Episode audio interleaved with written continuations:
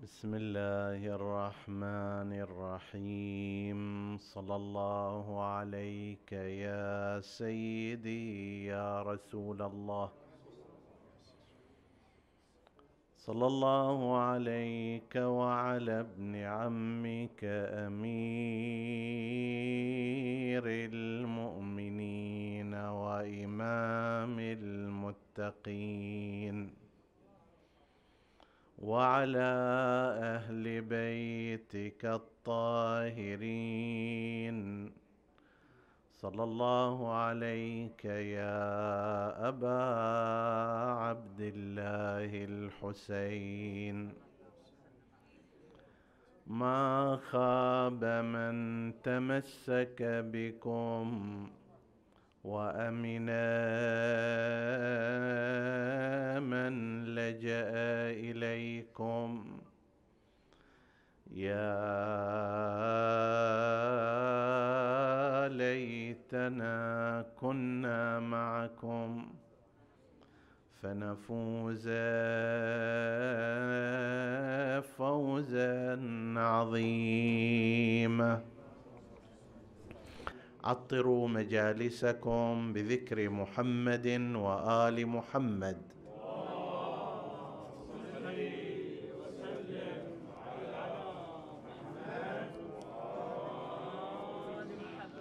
اللهم صل على محمد.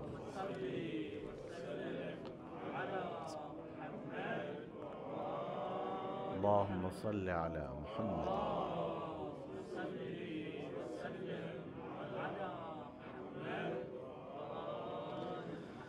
قال الله العظيم في كتابه الكريم بسم الله الرحمن الرحيم. إذا جاء نصر الله والفتح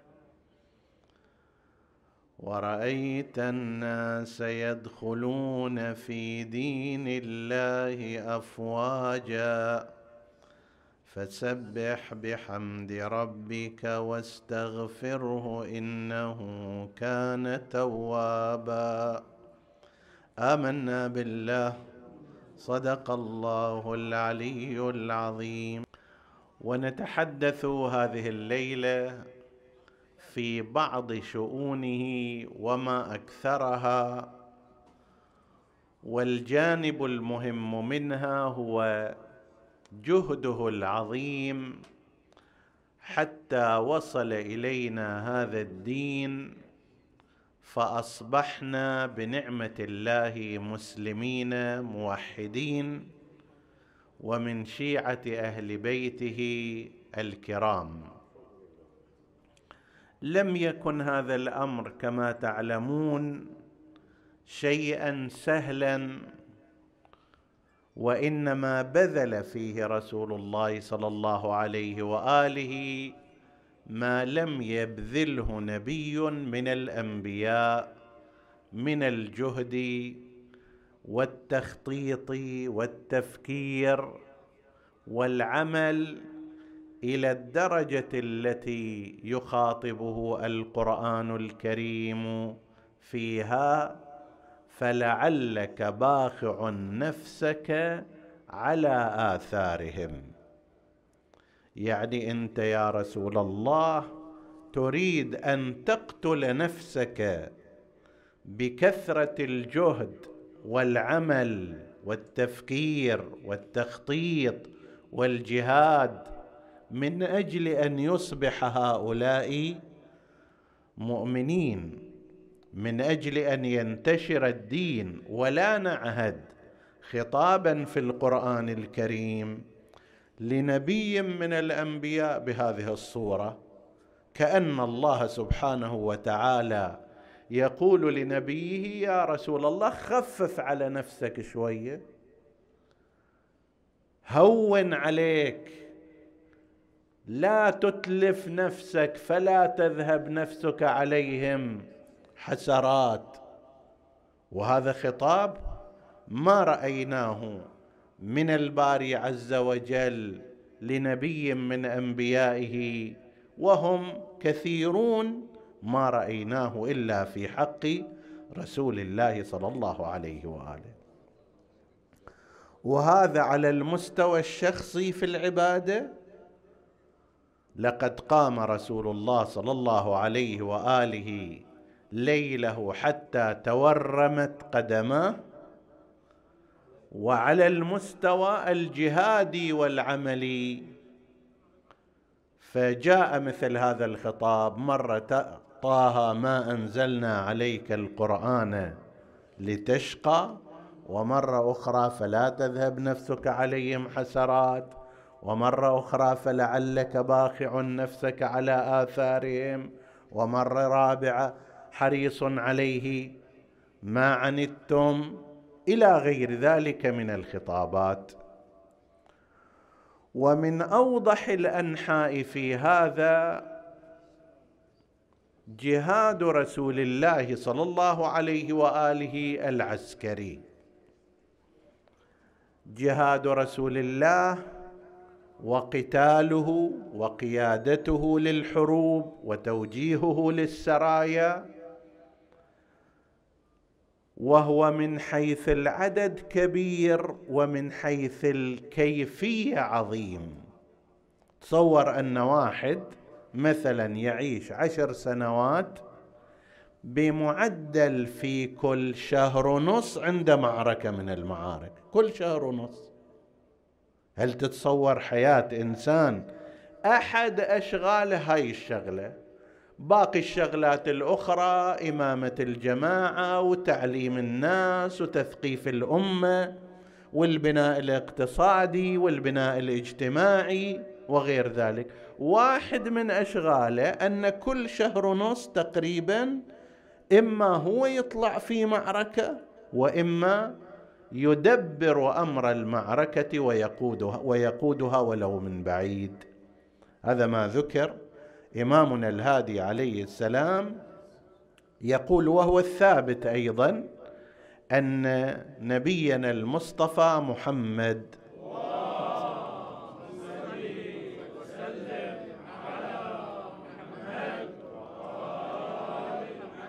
خاض مواطن كثيرة بلغت نيفا وثمانين لأن في زمان الإمام الهادي سئل الإمام عن شخص نذر إن شفي أن يتصدق بمال كثير. فتحيروا الفقهاء في ذلك الوقت. شنو هذا المال الكثير؟ طبعا تعلمون أن المفروض في النذر أساسا أن يكون دقيقا محسوبا. ما يصير واحد يقول إذا شفي ابني أعطي المقسوم. غلط هذا. إذا الله شفى شفى ابني إن شاء الله أصوم إن شاء الله أعطي إن شاء الله أصلي. لا بد من التدقيق في مثل هذا. تصوم عين يوم أكثر أقل. طبعا أقل ما يصير يوم أو أيام. تصلي كم ركعة؟ تتصدق بكم من المال. أما هالشكل تقول المقسوم اللي الله يفتح به اللي الله يقسمه اللي الله يقدرني عليه هذا كله يستشكل فيه فقهاؤنا. عين وحدد. في موارد معينة جاء تفسيرها في الروايات مثل هذا المورد أنه لو أن شخصا نذر لله بماء بمال كثير فماذا يعطي؟ فتحير الفقهاء في ذلك الزمان بعضهم قال يختلف واحد إذا غني بعد هذا المية والمئتين ما يصير مال كثير. إذا فقير لا العشرة والعشرين كثير فمتحيرين. فسألوا الإمام الهادي عليه السلام فقال لهم إذا تصدق بثمانين درهما وشيء اثنين وثمانين ثلاثة وثمانين فقد أدى ما عليه. قال له منين هذا الكلام؟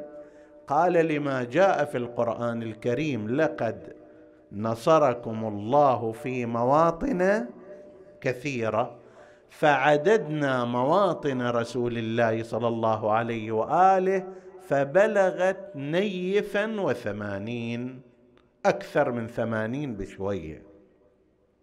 فأنت تصور ثمانين حتى لو ثمانين ثمانين معركة وغزوة وسرية بعضها مثل تبوك يحتاج إلى إلى أيام في الطريق. وفي شدة القيض سوف نشير إليها بعد قليل. في شدة القيض حتى كاد بعضهم يتلف في الطريق من قلة الماء. هذا بعضها الشكل وبعضها لا. النبي هو قاعد في المدينة يوجه قطعة من المسلمين عشرة خمسة عشر عشرين روحوا فلان مكان وقاتلوا هالجماعة الكفار. مجموع هذه ثمانون مجموع هذه ثمانون واقعة عسكرية أقسمها على عشر سنوات. يعني في كل سنة شقد ثمان حوادث تقريبا عسكرية. في كل سنة ثمان حوادث يعني في كل شهر ونص. أنت قدامك شنو؟ قضية ومعركة وقتال وإلى غير ذلك. وهذا شيء جدا كبير في الواقع.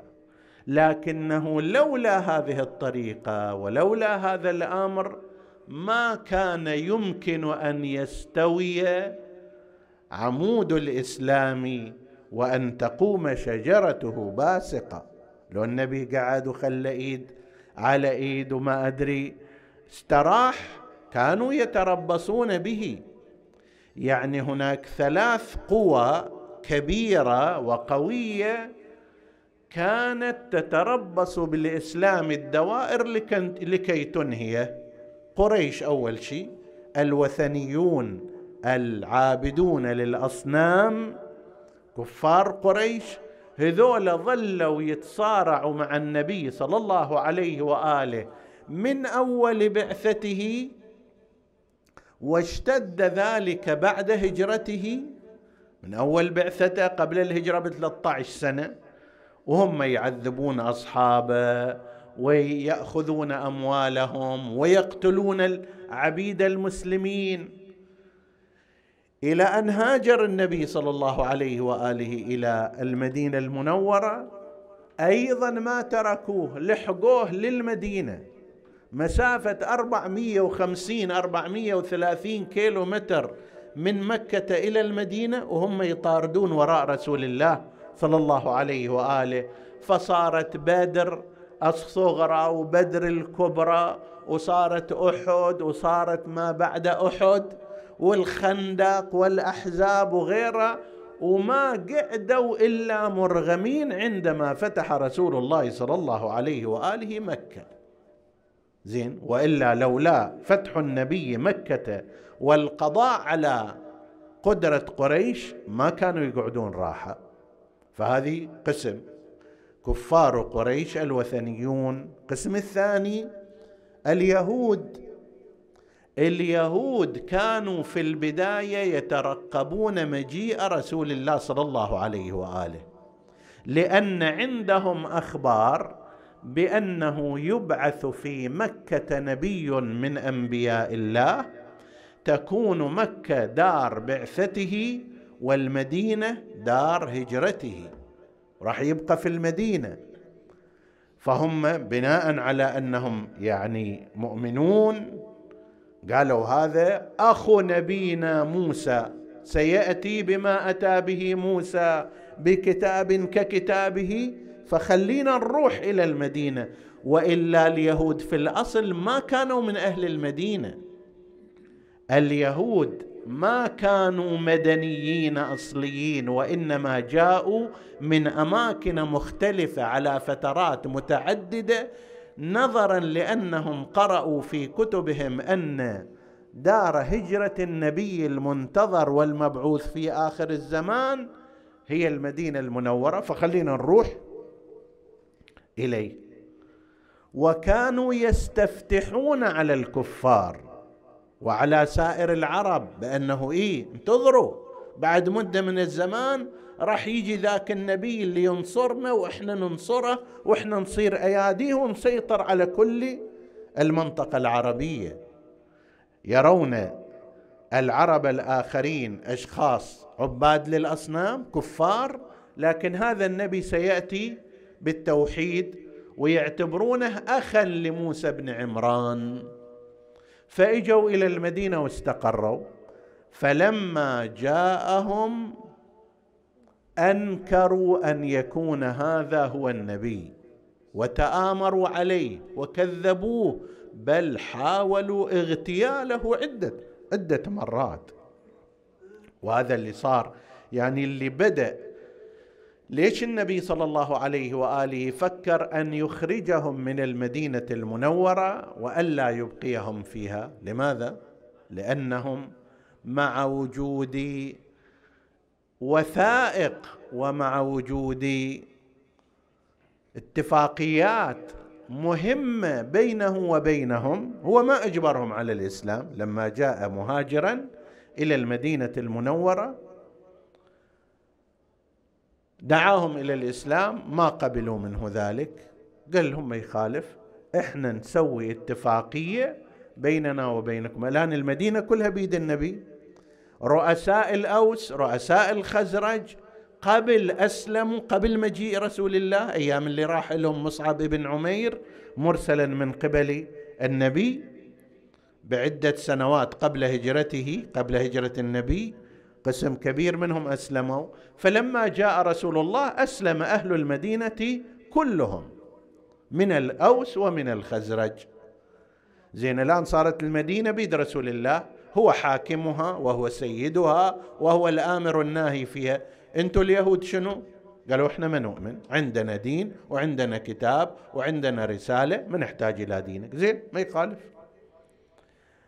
تتعايشوا ويانا على أن لا تخونوا ولا تغدروا ولا تكونوا عونا للكفار علينا. يأمن بعضنا بعضا إلكم حياتكم الخاصة وإلنا حياتنا الخاصة ودينكم لكم دينكم ولنا ديننا. زين؟ وسوى وياهم اتفاقية معروفة باتفاقية المدينة فيها حوالي خمسين مادة قانونية تنظم العلاقة بين المسلمين وبين اليهود وهي منصفة للغاية لليهود. ما عليكم أنتم أصلا بس لا تكونوا شنو؟ خون علينا وغدر علينا ولا تتآمروا علينا وبس خلاص ما نطلب منكم شيء. زين؟ هم يتك... الآن المفكرون يتكلموا فيها أنها أقدم نص ينظم العلاقة بين المجتمعات وأفضل النصوص التي تنظم هذه العلاقة بين أصحاب الديانات في مجتمع واحد. لكن اليهود تعلمون فبما نقضهم ميثاقهم هذه طمغه عليهم. فتآمروا على رسول الله صلى الله عليه وآله ليقتلوه. بعد غزوة أحد النبي صلى الله عليه وآله ذهب إلى بني النضير. بنو النضير كانوا في أطراف المدينة داخل المدينة بس طرف حي خاص بهم. مزارع ونخل وما أدري كذا وكان عندهم الأموال. اليهود أي مكان اللي يروحوا يسيطروا على القوة المالية. الآن أعظم البنوك في العالم هي بيد اليهود. القدرة المالية بيدهم. هناك أيضا في المدينة نفس الشيء. احتاج رسول الله صلى الله عليه وآله في حادثة إلى أن يقترض دية بعض الأشخاص الذين قتلوا قتلا خطئيا. القتل أنواع. منه القتل العمدي هذا قصاص. ومنه القتل الخطئي هذا فيه الدية.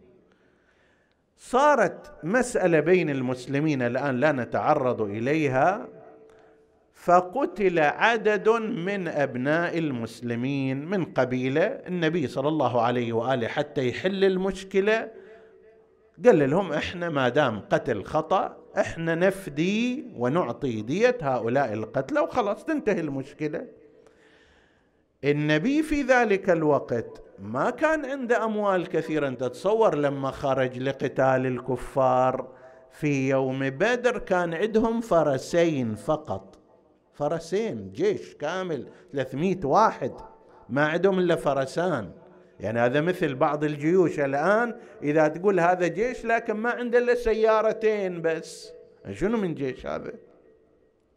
وإلا أكثر أولئك كانوا قد ذهبوا إلى للقتال في غزوة في معركة بدر ذهبوا يمشون على أرجلهم. طيب كان عندهم عدد من النياق لكن النياق لا تنفع في الحرب. فالشاهد أن إلى ذاك الوقت وضع المسلمين كان وضع ضيق من الناحية المادية.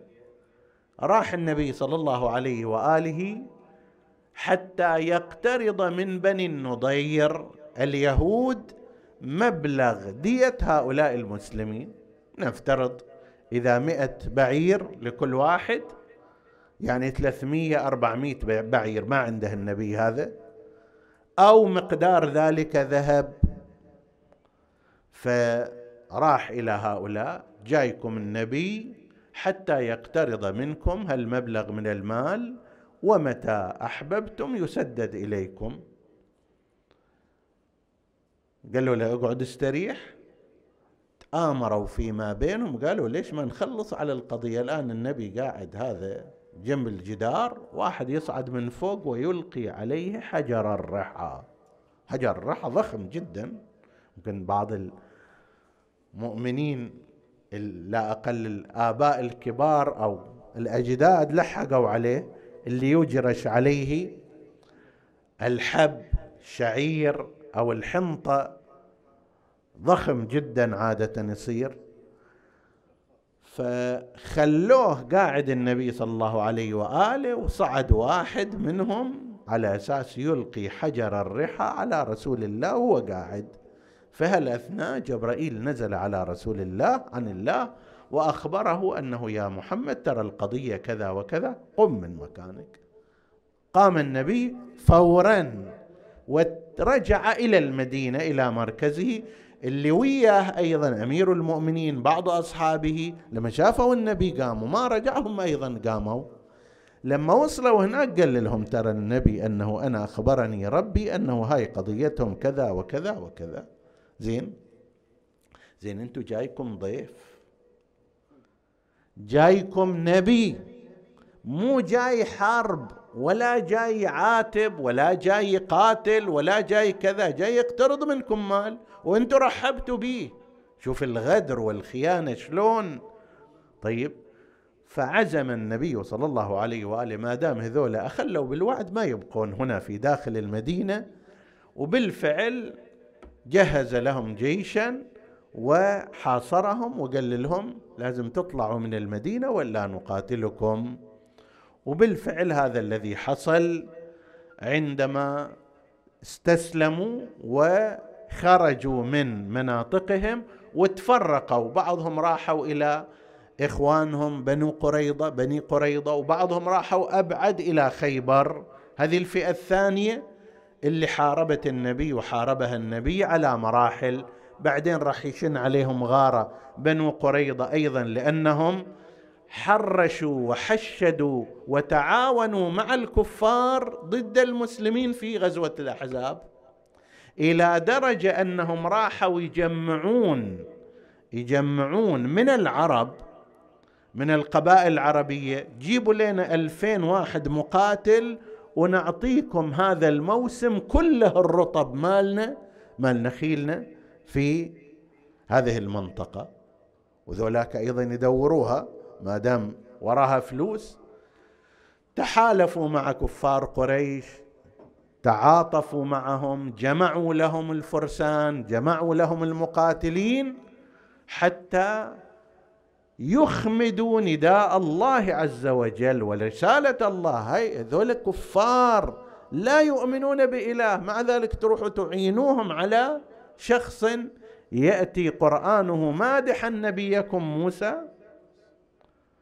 فانتهى الأمر إلى أن النبي يطهر المدينة منهم أيضا شن عليهم حملة أخرى بعد ما خلص من غزوة الأحزاب غزوة الخندق شن عليهم حملة هذول بنو قريظة وطلعهم من المدينة المنورة وانتهى بهم الأمر إلى خيبر. آخر شيء راح أيضا شن عليهم حملة في خيبر على بعد 160 كيلو من المدينة لأنهم ظلوا مستمرين في إعانة الكفار على المسلمين. بل بعضهم بعض زعمائهم خرجوا من خيبر راحوا إلى مكة وقالوا للكفار قريش عندكم قاعدين كيف أنتم أذلاء؟ ليش صابرين على هذا؟ قتل منكم كذا وفعل بكم كذا وإلى آخره وأنتم قاعدين شلون يصير؟ قالوا لهم ما نقدر مرتين جربنا ويا هذا ثلاث مرات ما قدر. قال إحنا نعينكم على ذلك. نوفر الأموال نوفر السلاح نوفر الأتباع غير. وإحنا أيضا الجماعة اللي عندنا في المدينة نعرف عثراتها نعرف عوراتها نعرف من وين تدخلون. راح ندليكم على هالأماكن. وانتهى الأمر إلى أن النبي صلى الله عليه وآله أيضا ذهب إليهم في خيبر. واستطاع مع أنهم ظنوا أنهم مانعتهم حصونهم. الآن كثير من المؤمنين عندما يذهبون إلى المدينة يذهبون إلى خيبر. الآن واحد يشوف هذا خيبر شنو من عظمة كقلعة شاهقة في السماء مع أنه الآن نصها راح أو أكثر من ذلك يعني مع مرور هالمئات من السنين تناقصت وتداعت وتهدمت. مع ذلك لما واحد يروح لهناك يتعجب شنو كانوا مسوين وشنو كانوا بانين. لكن الله سبحانه وتعالى نصر نبيه وجاء وليه علي بن أبي طالب صلوات الله وسلامه عليه ودحى بابها بقدرة كف أقوياء الأقدار. من ضعفاها وبرى مرحبا بكف اقتدار وهكذا فتح ذلك الحصن وتهاوت قوة اليهود. هذا هالجمع بقي أيضا أهل مكة يقضي عليهم قضاء مبرم وباقي الدولة الرومانية.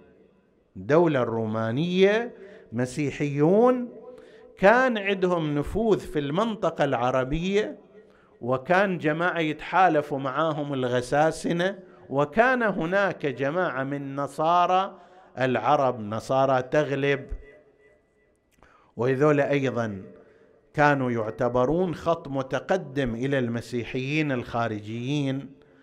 فلما النبي صلى الله عليه وآله فتح مكة وبدأ يرسل رسله أطراف المنطقة يمين وشمال هنا وهناك يدعو إلى الله عز وجل أرسل في جملة ما أرسل رسوله إلى طرف الغساسنة. هذا شرحبيل الغساني أخذ رسول النبي وقال إيش عندك جاي؟ قال أنا عندي رسالة من رسول الله. صلى الله عليه وسلم. قال إحنا لا نعرف رسول الله ولا نعرف شيء قدمه فقتله. طبعا هذا في ذلك الوقت وإلى الآن يعتبر من الجرائم تعتبر. أنت ما تستقبل رسول واحد قل له أنا ما أستقبلك مع السلامة. تستقبله وتكرمه ذاك إليك. تستقبله وتبلغ رسالة خشنة ما يخالف. بس أن تقتل الرسول المبعوث مو مو النبي لا هذا رسول شخص رسول جهة كأنك اعتديت على تلك الجهة فقتله وتحدى النبي صلى الله عليه وآله جهز له جيشا واشتبكوا وكانت معركة مؤتة التي استشهد فيها جعفر ابن أبي طالب وزيد بن حارثة ورجع الجيش ولم يكن قد حقق انتصارا حتى ينتظر النبي صلى الله عليه وآله بعد كم سنة راح يجهز جيش هو بنفسه يقوده إلى تبوك و جهز إلى حوالي ثلاثين ألف من المسلمين ندب.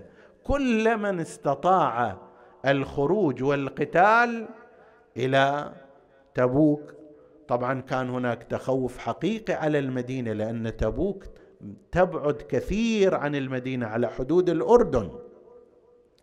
فالروح إليها فترة الرجوع إليها فترة البقاء هناك للمعركة فترة. يحتاج أن يضمن من يحمي المدينة ومن يقودها بشكل مناسب. فكان أمير المؤمنين علي عليه السلام هو قائد المدينة. فجعل النبي عليا على مدينته وخرج. بعض المنافقين هنا بعض الحاقدين على أمير المؤمنين عليه السلام قالوا إن النبي يكره عليا ولا يحب صحبته لذلك خلفه بين النساء والصبيان. سبحان الله وإذا أراد الله نشر فضيلة طويت أداح لها لسان حسودي. فجاء علي عليه السلام وقال لرسول الله إن قوما يزعمون كذا وكذا يا رسول الله. طبعا الإمام علي يعرف هذه ولكن يريد أن النبي ينطق ويتناقل عنه. فقال له رسول الله أما ترضى أن تكون بمنزلة هارون أن تكون مني بمنزلة هارون من موسى إلا أنه لا نبي بعدي؟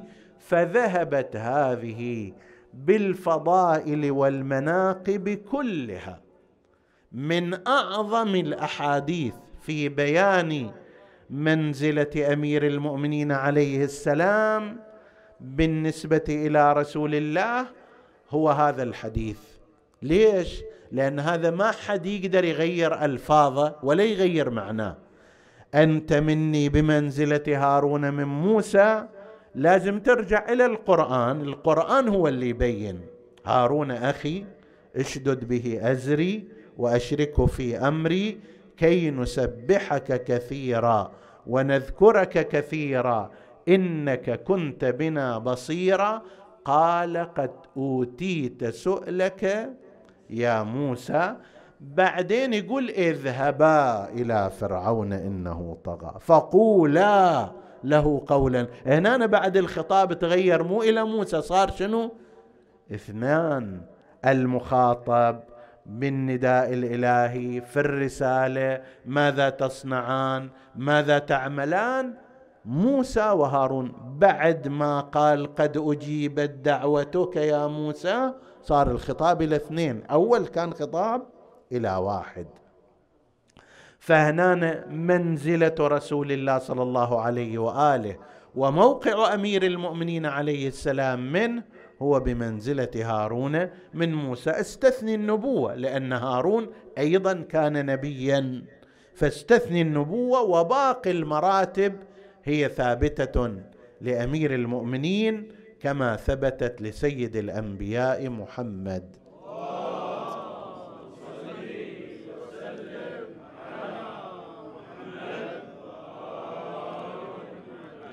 فتح مكة كان سنة ثمانية هجرية أنهى بهذا الفتح رسول الله صلى الله عليه وآله أنهى شوكة قريش إلى الأبد. خلاص بعد ما عندهم مجال لأن يتآمروا. استلم البلد عين فيها والي عليه حيد هذول الجماعة اللي كانوا يحاربونه في السابق خلى منزلتهم منزله لا يمكن معها أن يقوموا. قال اذهبوا فأنتم الطلقاء.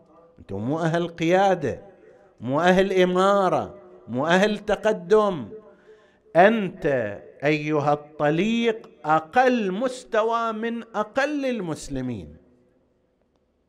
أنت المفروض كان أن تصفى تقتل لكن إحنا مننا عليك فإن فإما منا بعد وإما فداء. كان لازم رأسك يطير. إحنا مننا عليك عطفنا عليك حنونا عليك. سويناك طليق طليق رتبة ثانية.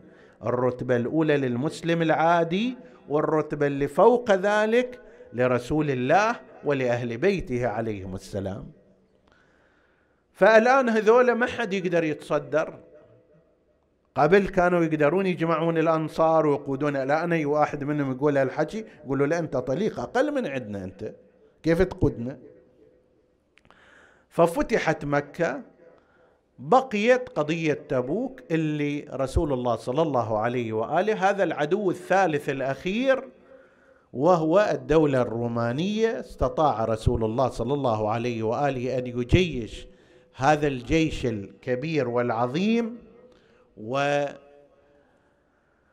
سار هذا المسار والمشوار الطويل جدا في أيام شديدة الحرارة وكانت أوضاعهم أوضاع سيئة لما يتكلموا عنها القادة العسكريين يتعجبون كيف أن رسول الله صلى الله عليه وآله استطاع السيطرة على هذا الجيش مع حرارة الجو وبعد المسافة وانعدام الإمدادات بعضهم يقول كانوا يعصرون المياه الموجودة في الفرث هذا اللي داخل داخل أمعاء الإبل طيب الكرشة مالته حتى يرطبوا بس حلقهم هكذا إلى هالمقدار. والمشوار طويل بس النبي صلى الله عليه وآله واصل مشواره واستمر واستطاع أن يهزم القوات الرومانية قبل أن يشتبك معها. لما وصلوا إلى هناك والكفار الرومان رأوا أن هذا النبي قد جاء على رأس الجيش مو غيره ما دز أحد وإنما هو النبي بنفسه. وجمع هذا الجمع وهو مستعد للقتال رأوا أنهم لا طاقة لهم بالمواجهة فانسحبوا أمام رسول الله صلى الله عليه وآله وسيطر رسول الله على تلك المنطقة الطويلة العريضة أصبحت داخل دولته الإسلامية. هذا الجهد بهذا الجهد انتهت ثلاثة أعداء. العدو الأول كان كفار قريش عبده الأصنام العرب وما في جوارها في مكة وجوارها. كانت هناك حنين وثقيف والطائف أنهى وجودها. قريش نفسها جربت حاله مع النبي عدة مرات وهزمها. واليهود في داخل المدينة أيضا كسر شوكتهم وأخرجهم من الأشياء الجميلة اللي خلدها القرآن الكريم. في سورة الحشر هي حروب النبي مع مع اليهود في سورة الحشر تقريبا كلها تخصصت في بيان انتصار رسول الله على اليهود نفسيات اليهود شلون حرب النبي معهم ماذا كانوا يقولون كيف واجههم يخربون بيوتهم بأيديهم وأيدي المؤمنين. فاعتبروا يا أولي الأبصار إلى غير ذلك من الآيات المباركة. وأنهى ذلك بمواجهة كفار الرومان المسيحيون المتعصبون الذين شنوا الحرب على رسول الله صلى الله عليه وآله حتى تحقق قول الله عز وجل إذا جاء نصر الله والفتح ورأيت الناس يدخلون في دين الله أفواجا فسبح بحمد ربك واستغفره إنه كان توابا. سبحان الله العظيم. والحمد لله رب العالمين. ونستغفر الله من كل ذنب ونتوب إليه. هذا تحقق في زمان رسول الله صلى الله عليه وآله وتحقق بعد تلك الجهود الكبيرة والعظيمة وبقي دورنا نحن نحن المسلمون في نشر هذا الدين وفي الحفاظ عليه بالالتزام بتعاليم رسول الله صلى الله عليه وآله بدوام ذكره. تحدثنا إحنا ذات ليلة من الليالي أشير إليها إشارة أن ما يقوله بعض المتعصبين من أنه لماذا الشيعة لا يهتمون برسول الله كما يهتمون بالحسين. حسين كله عزاء ولطم وواكب كذا غير ذلك. النبي ما عنده هذا الشيء. هذا السؤال سؤال كاذب.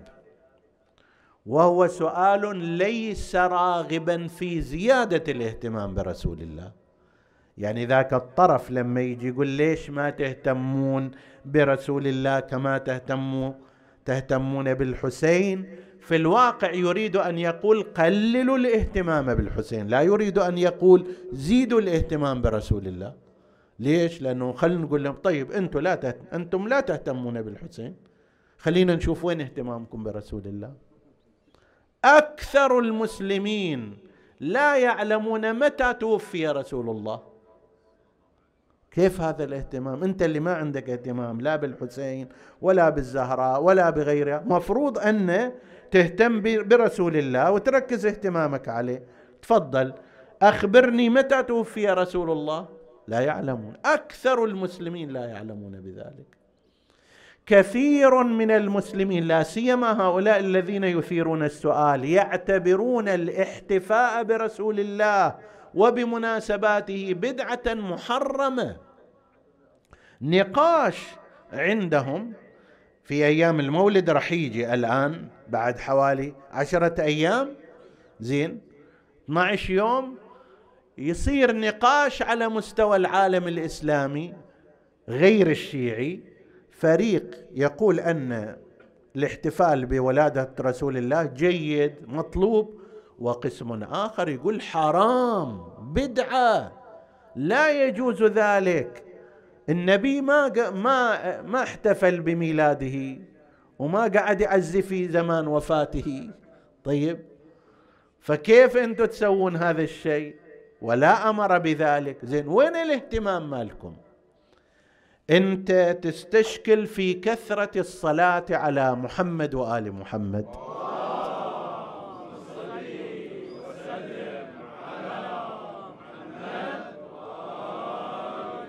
وهم يعيبون على شيعة أهل البيت أنه ليش أنتم كل شيء تبغى تسوونه؟ تصلوا على محمد وآل محمد. تطفي الكهرباء عندكم؟ تصلوا على محمد وآل محمد. تشتغل؟ صلوا على محمد وآل محمد. يمشي السرى صلى على محمد وآل محمد. يوقف؟ صلي على محمد وآل محمد. لماذا تصنعون ذلك؟ زين. فأنت اللي يثقل عليك أمر ذكر النبي ذكر النبي صلى الله عليه وآله ثقيل عليك. ضريحة كأنما يعني واحد إذا يوصل يمه سيصاب بالأمراض المعدية لازم من بعيد يطالع الشكل ولا يتجه إليه لا يعطيه وجهه وما شابه ذلك. زين. فما هي أوجه اهتمامك برسول الله صلى الله عليه وآله؟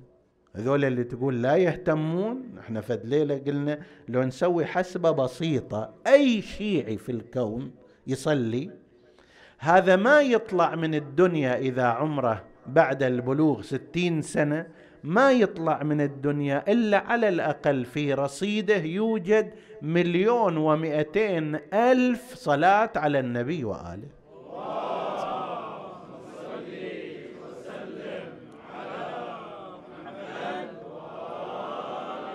هذا الفقير كلش اللي ما عنده رصيد من الصلوات يطلع بهذا. ليش؟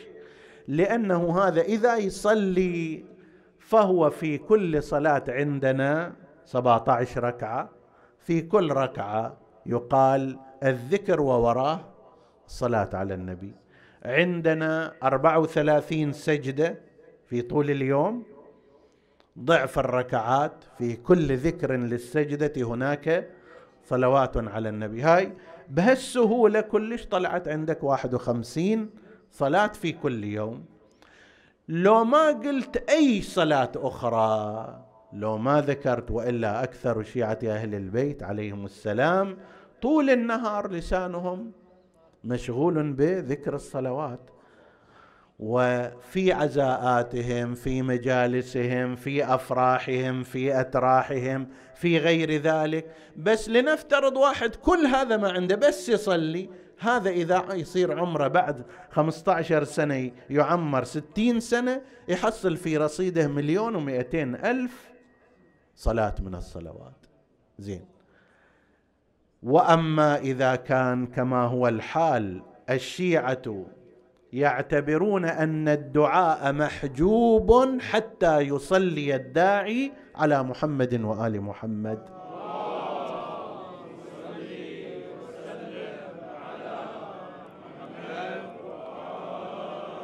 يصلي عليه قبل الدعاء ويختم دعاءه بالصلاة ويذفي إذا سمع اسم محمد صلى عليه وعلى أهل بيته. فكم هذا راح يكون عنده؟ يتقربون إلى الله يتوسلون إلى الله برسول الله صلى الله عليه وآله وأهل بيته. بل حتى حزنهم على حزنهم على الحسين. عملهم ذلك للحسين إنما هو بوصية رسول الله ولأنه ابن بنت رسول الله. وإلا لو لم يكن ابن بنت رسول الله كم من الذين في التاريخ من الشهداء صاروا شهداء؟ لكن هذا يختلف في أنه ابن رسول الله صلى الله عليه وآله وفي أن النبي أمر بذلك. النبي هذا موجود عندهم وعندنا. في صحيح ابن حبان في مسند أحمد في غيرها بأسانيد صحيحة مجملها أنه استأذن ملك القطر المطر استأذن ربه أن يزور رسول الله صلى الله عليه وآله.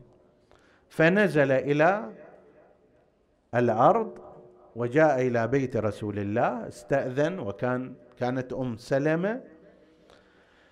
فدخل ملك القاطر على رسول الله صلى الله عليه وآله وسلم عليه فالنبي طلب الانفراد. وقال لأم سلمة أنه لا تدخلي علينا أحد فدخل إلى داخل الدار. النبي وملك القطر أو المطر فالأثناء جاء الحسين عليه السلام وعمره صغير ثلاث سنوات أربع سنوات فدلف فورا إلى غرفة رسول الله صلى الله عليه وآله. وأخذ يعتنقه النبي ويقبله. يضعه تارة على كتفه وأخرى على فخذه ويقبله ويقبل عليه. فقال له ملك القطر تحبه؟ قال بلى. فقال أما إن أمتك ستقتله عطشانا غريبا. وإن شئت أتيتك بتربة من تراب قبره. فأتى بتربة من تراب كربلاء وأعطاها لرسول الله صلى الله عليه وآله فبكى رسول الله في ذلك الحين. قبل مقتله بعده عقود من الزمان. يعني إذا هذه في سنة مثلا أربعة خمسة ستة هجرية قدامنا أكو حوالي خمسين سنة إلى شهادة الحسين عليه السلام. في مصادرنا أن جبرائيل فعل ذلك وقد تكون الحادثة متكررة أو تكون هي متحدة لكن من الفريقين ذكروا هذا الأمر. والنبي صلى الله عليه وآله أعطى تلك التربه إلى أم سلمة وأمرها بالاحتفاظ بها وقال إذا رأيتيها قد صارت دما عبيطا فاعلمي أن ولدي الحسين قد قتل. وضعتها أم سلمة في قارورة زجاجة واحتفظت بها نحو من خمسين سنة أو أكثر من ذلك مو شيء قليل هذا.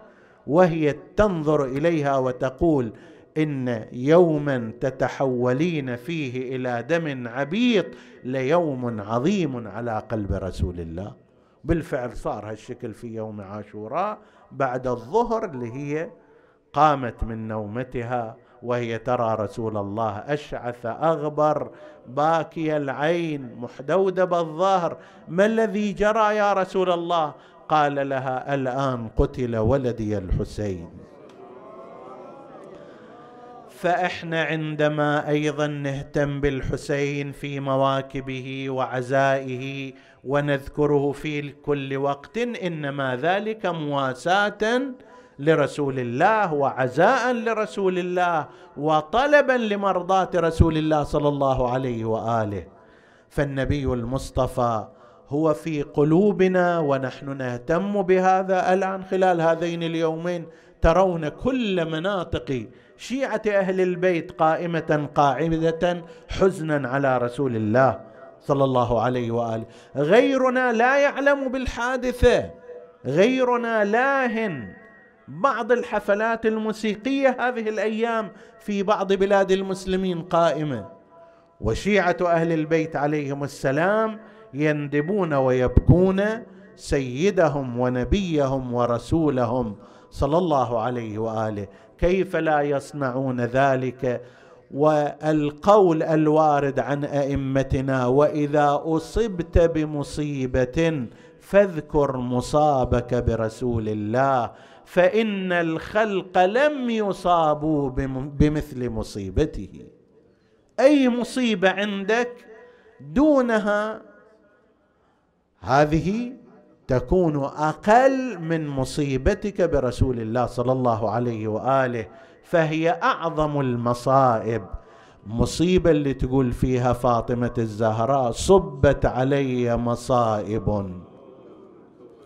لو أنها صبت على الأيام صرنا ليالي ليش سيدتي تقول قل للمغيب؟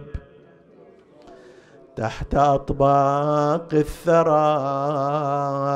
لو كنت تسمع صرختي وندائي ما أدري أي صرخة. الصرخة اللي صارت ورا الباب يا رسول الله أصبحنا بعدك من المستضعفين وأصبحت الناس عنا معرضين. أو صرخه مالتها إني أحرج عليكم أن تدخلوا داري ما أسمح لكم. لو كنت تسمع صرختي وندائي قد كنت ذات حمان بظل محمد ما حد كان يجرؤ على بيت الزهراء.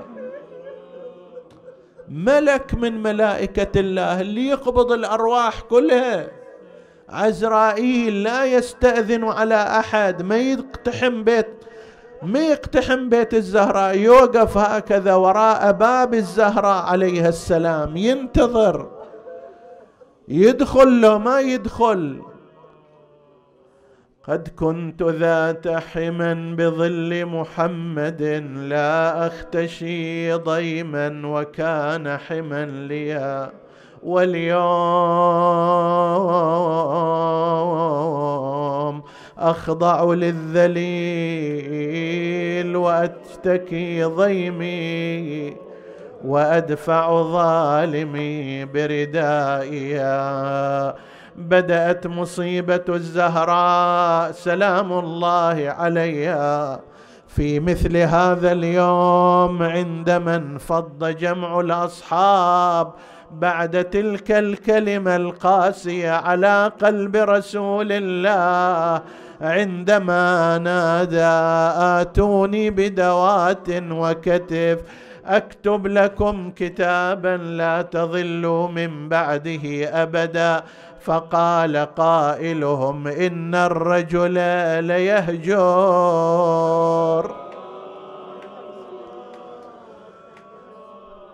اختلف القوم. هذا يقول ائتوا بالدوات والكتف. ذاك يقول لا تأتوه به فقال النبي قوموا عني انصرفوا عني. فإنه لا ينبغي الاختلاف عند رسول الله. خرج القوم من ذلك البيت وبقي النبي ومعه علي أمير المؤمنين وفاطمة الزهراء. اختلى رسول الله بعلي سلام الله عليه. أدنى منه رأسه أودعه ودائع الإمامة علمه ألف باب من العلم ينفتح له من كل باب. ألف باب. ثم نادى أين ابنتي فاطمة؟ أين حبيبة قلبي؟ جاءت إليه فاطمة لما نظرت إليه فاض بها الأسى صاحت وأبياض. يستسقى الغمام بوجهه ثمال اليتامى. عصمة للأرامل قال لها رسول الله يا فاطمة هذا قول عمك أبي طالب. لا تقولي ولكن قولي وما محمد إلا رسول قد خلت من قبله الرسل أفإن مات أو قتل انقلبتم على أعقابكم ومن ينقلب على عقبيه فلن يضر الله شيئا وسيجزي الله الشاكرين. ثم قال رسول الله كأني بها وقد دخل الذل بيتها ها سيدي يا رسول الله تقرأ المصيبة قبل ما تصير على فاطمة؟ كأني بها وقد دخل الذل بيتها والظلم دارها فتستغيث ولا من مغيث. وتستجير ولا من مجير. عندها جاء الحسنان ألقيا بنفسيهما على صدر رسول الله. قال كأني بهما مظلومين مقتولين. هذا بالسم وذلك بالسيف. أراد علي أن يرفعهما عن رسول الله فقال يا علي دعهما على صدري أشمهما ويشماني أتزود منهما ويتزودان مني وبينما هم كذلك وإذا بطارق يطرق الباب مستاذنا كان ملك الموت لن واحد بالباب يتخفى بكلامه ينادي أهل بيت النبوة وال بالله ادخلوني على المظلل بالغمام. أطلب الرخصة من النبي سيد الكون. قال النبي قومي يا فاطم وافتح الباب هذا الذي ما يهاب من حاجب وبوا يم الحسن هذا الذي يفرق بين لحم بس الله الله عقوب عيني بحسن وحسين. دخل ملك الموت يا رسول الله العلي الأعلى يقرأ عليك السلام ويخيرك بين البقاء واللقاء. قال يا ملك الموت امضي لما أمرت به. عظم الله أجوركم. رأس رسول الله في حجر علي أمير المؤمنين. فاطمة عن جانبه الحسنان عند رجليه شرع ملك الموت بقبض روح رسول الله. فعرق جبينه وسكن أنينه وفاضت روحه الطاهرة. أيوا محمدا.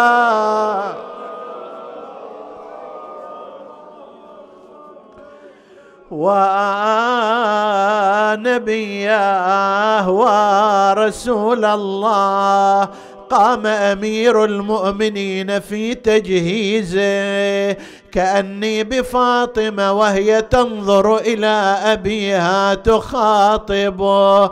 اسم الله على طولك يا جمال الها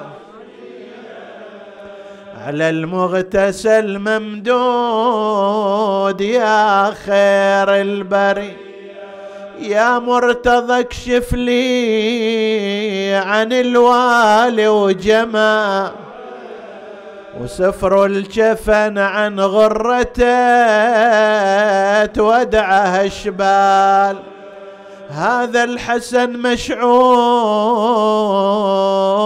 قلب انظر الحال. هذا الشهيد حسين عبراته جري ويلي تهيلون الثرى دفنوني ويا. ما أقدر أشوف البيت خالي خالي من محي. قشرة تراه تصير عيشتنا عيشتنا بلي. بعد النبي ما أريد هالدنيا الدني ماذا على من شم تربة أحمد ألا يشم مدى الزمان غواليا. نسألك اللهم وندعوك باسمك العظيم الأعظم. الأعز الأجل الأكرم يا الله.